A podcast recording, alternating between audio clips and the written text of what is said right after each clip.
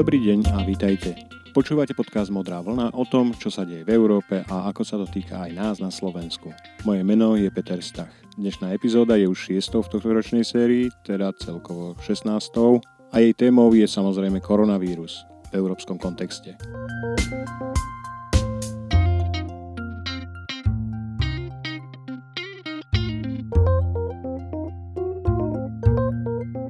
11. marca oznámil americký prezident pán Donald Trump, že na najbližších 30 dní Spojené štáty americké pozastavia cestovanie z Európy do USA. The European Union failed to take the same precautions and restrict travel from China and other hotspots. As a result, a large number of new clusters in the United States were seeded by travelers from Europe. We will be suspending all travel from Europe to the United States for the next 30 days.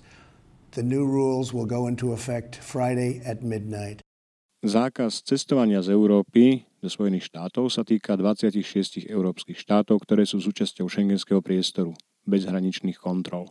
Z tých 26 štátov je 22 členských štátov Európskej únie a 4 sú není členské štáty Európskej únie Švajčiarsko, Liechtensteinsko, Island a Norsko. Čo sa týka členských štátov únie, zákaz sa netýka Írska, ktoré si z historických dôvodov uplatňuje výnimku vo vzťahu ku členstvu v Schengene. Rovnako sa netýka ani Chorvátska, Rumúnska, Bulharska a Cypru, ktoré sa pri svojom vstupe do Európskej únie síce zaviazali, že časom vstúpia aj do šengenského priestoru, ale dodnes sa to nestalo. Tie dôvody sú rôzne.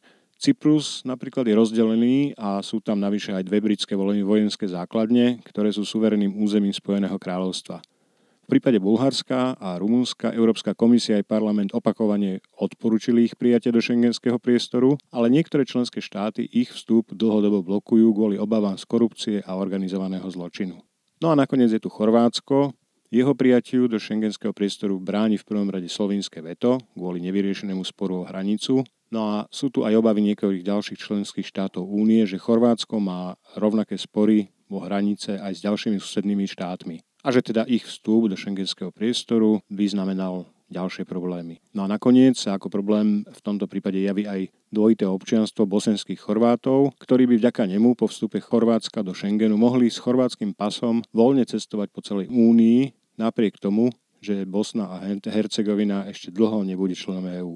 Ale to bola len taká malá odbočka. To podstatné, o čom chcem dnes hovoriť, je jedna veta, ktorá odznela v citovanom príhovore amerického prezidenta. The European Union failed to take the same precautions and restrict travel from China and other hotspots. Čiže Európska únia neprijala rovnaké bezpečnostné opatrenia a neobmedzila cestovanie z Číny a iných rizikových oblastí. Tam, kde väčšina občanov aj politikov v členských štátoch únie nedokážu vidieť nič iné, len stromy, americký prezident vidí les. Totiž, ak raz máme v Európe spoločnú európsku vonkajšiu hranicu, ktorá nás oddeluje od ostatného sveta a žiadne, respektíve len administratívne hranice medzi členskými štátmi vo vnútri, potom je nielen logické, ale aj nevyhnutné, aby sme dokázali na európskej úrovni robiť rozhodnutia týkajúce sa ochrany tejto hranice. Napríklad aj pred nákazou. Reakcia európskych inštitúcií na rozhodnutie amerického prezidenta bola veľmi rýchla a veľmi stručná. Spoločné stanovisko predsedničky Európskej komisie a predsedu Európskej rady oznámil na pravidelnej tlačovej konferencii pán Erik Mamer, hlavný hovorca Európskej komisie. The coronavirus is a global crisis, not limited to any continent, and it requires cooperation rather than unilateral action. The European Union disapproves of the fact that the US decision to impose a travel ban was taken unilaterally and without consultation. The European Union is taking strong action to limit the spread of the virus. Čiže výzva ku spolupráci, ohradenie sa voči jednostrannému kroku a vyhlásenie, že Únia vo veci vírusu koná. To bolo všetko. A nie sa čomu čudovať, pretože viac jednoducho ani nebolo možné povedať. Európa totiž naozaj v krízových situáciách, ako je táto, nefunguje celkom najlepšie. Je to ako s eurom. Menová únia nebude nikdy dobre fungovať bez fiškálnej únie a Európskeho ministerstva financií. Podobne šengenský priestor a s ním spojená sloboda pohybu po území celej EÚ nebude nikdy dobre fungovať bez federálneho orgánu výkonnej moci, ktorý dokáže nielen príjmať rozhodnutia, ale ich aj realizovať. Pán prezident Trump vo svojom prejave vo valnej pracovni Bieleho domu hovoril o rovnakých bezpečnostných opatreniach. Myslí tým to, že Spojené štáty americké ešte 31. januára obmedzili vstup na svoje územie pre občanov tretich krajín, ktorí krátko predtým navštívili Čínu a Irán. O niečom podobnom diskutovali aj ministri zdravotníctva Európskej únie na mimoriadnom zasadnutí rady, ktoré sa uskutočnilo 13. februára, čiže len o dva týždne neskôr. Dva dní pred zasadnutím server Euractiv napísal, že niektoré členské štáty by chceli zakázať dopravu z Číny do únie, zatiaľ čo iné sa obávajú, že prípadné uzavretie hraníc by malo vážne ekonomické a iné dopady. No v oficiálnych záveroch zo zasadnutia o žiadnom obmedzení cestovania nie je ani zmienka obsahujú len výzvu k členským štátom, aby prijali opatrenia, citujem, na úzku a rozšírenú spoluprácu medzi členskými štátmi, aby sa zabezpečila účinnosť všetkých opatrení, vrátane, ak to bude potrebné, opatrení týkajúcich sa cestovania, pri zachovaní voľného pohybu v rámci EÚ, aby sa zabezpečila optimálna ochrana ľudského zdravia a zvýšilo povedomie širokej verejnosti o ochorení COVID-2019. Konec citátu. Akože znie to hrozne neakčne, formalisticky a prázdne. Človeku až napadne, že je to určite nejaký hoax, ktorý šíria nepriatelia Európskej únie. Ale treba povedať, že som zacitoval špeciálne len tú časť, ktorá je zjavne výsledkom kompromisu a tým pádom je to guláš, do ktorého si každý niečo pridal. V tom istom dokumente sa však dajú nájsť aj zmysluplné požiadavky a odporúčania, ktoré sa týkajú konkrétnej praktickej spolupráce členských štátov a komisie. Mimochodom, len pre zaujímavosť, len z troch členských štátov neprišiel na toto mimoriadne stretnutie k dôležitej téme minister alebo aspoň štátny tajomník z Maďarska, Malty a, tušíte správne, zo Slovenska. Pán Pellegrini ako zastupujúci minister zdravotníctva mal 13. februára, teda dva týždne pred voľbami, iný program. Ráno o 9. mal tlačovku, na ktorej prečítal nejaký odkaz domácej opozícii a po obede sa išiel poprechádzať s maďarským premiérom pánom Orbánom k plotu na srbsko-maďarskej hranici. No a pán štátny tajomník na ministerstve zdravotníctva asi varil kávu.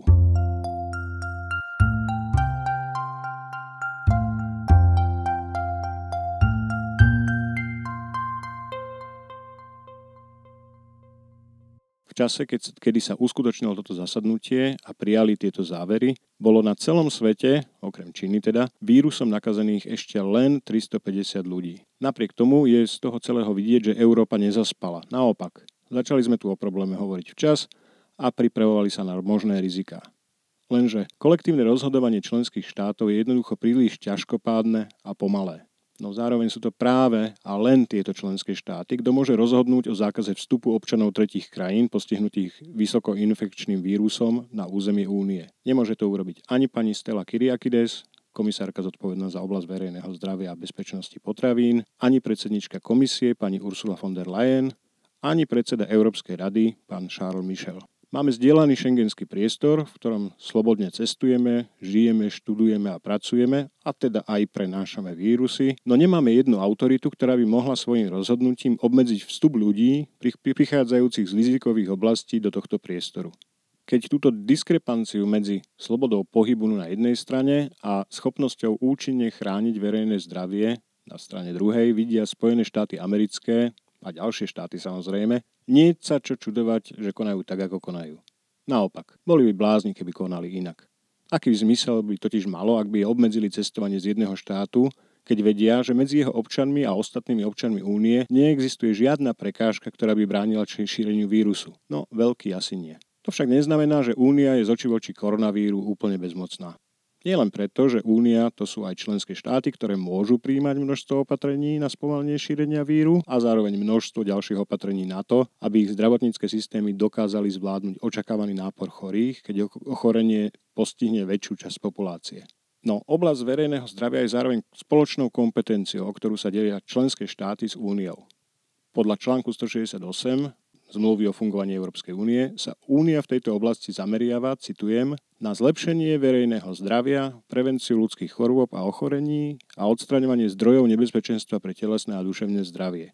Takéto postupy zahrňajú boj proti najzávažnejším chorobám, podporou výskumu a ich príčin, prenosu a prevencie, ako aj zdravotnícke informácie a osvetu, monitorovanie závažných cezhraničných ohrození zdravia, včasné varovanie a boj proti ním. Konec citátu. Únia tiež podporuje spoluprácu medzi členskými štátmi, jej koordináciu, ale môže tiež príjmať legislatívu týkajúcu sa monitorovania, šírenia cezhraničných zdravotných hrozieb, včasného varovania pred nimi a tiež aj boja proti ním. Vďaka tomu máme fungujúci systém včasného varovania, ako aj mechanizmus na rýchle aktivovanie spolupráce medzi členskými štátmi a komisiou. Isté úfrflaný nespokojenec by si možno neodpustil poznámku, že zatiaľ čo spolupráca sa aktivuje do 24 hodín, procesy, ktoré sa tým spustia, nie sú zďaleka také rýchle musia sa zvolať experti, tí musia vypracovať odborné stanovisko a potom sa rokuje, diskutuje a dohaduje, až kým sa nakoniec nepríjmu nejaké rozhodnutia. Pričom väčšinu z nich nemôže opäť vykonať komisia, ale musia to urobiť zase len samotné členské štáty. Pretože, a to opäť citujem zo zmluvy o fungovaní Európskej únie, pri činnosti únie sa rešpektuje zodpovednosť členských štátov za vymedzenie ich zdravotnej politiky za organizáciu a poskytovanie zdravotníckých služieb a zdravotnej starostlivosti. Zodpovednosť členských štátov zahrania správu zdravotníckých služieb a zdravotnej starostlivosti, ako aj rozdeľovanie zdrojov, ktoré sú im pridelené. Koniec citátu. To, čo v súčasnom právnom rámci nedokončenej Európskej federácie môže komisia ako výkonný orgán únie robiť, to aj robí. Predsednička Európskej komisie pani Ursula von der Leyen tieto aktivity rozdelila do akýchsi troch pilierov. Jeden je zdravotnícky, druhý sa týka mobility a tretí ekonomiky.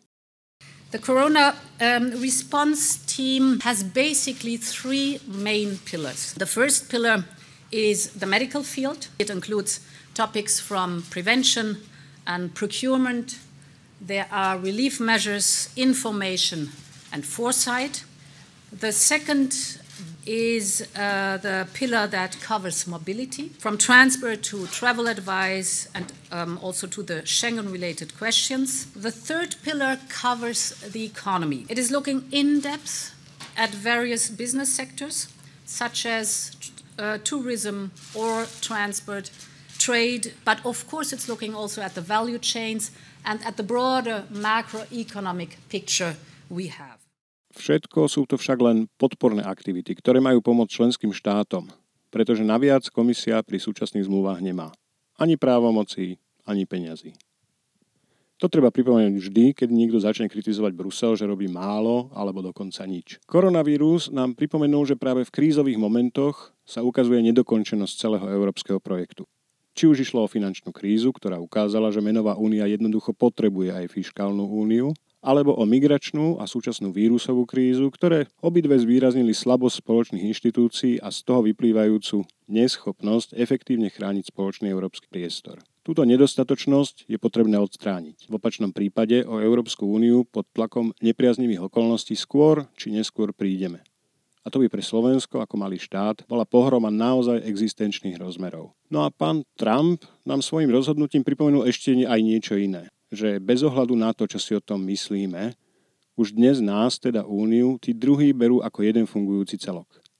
A od toho sa odvíjajú aj ich očakávania a nároky na nás. Už len, aby sme sa s tými nárokmi a s týmito očakávaniami stotožnili aj my sami.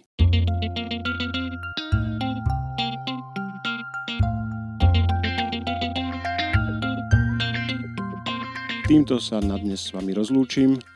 Teším sa, že ste si našli čas na počúvanie a dúfam, že vás to bavilo. Ak sa vám môj podcast páčil, budem rád, ak modrú vlnu odporúčite aj priateľom a známym. Ideálne tak, že link na podcast budete zdieľať na sociálnych sieťach, ale poteším sa aj vašej recenzii. To sa tiež ráta. Môžete tiež sledovať modrú vlnu na Twitteri alebo Facebooku a teraz ju nájdete už aj na web stránke podcastov denníka Sme.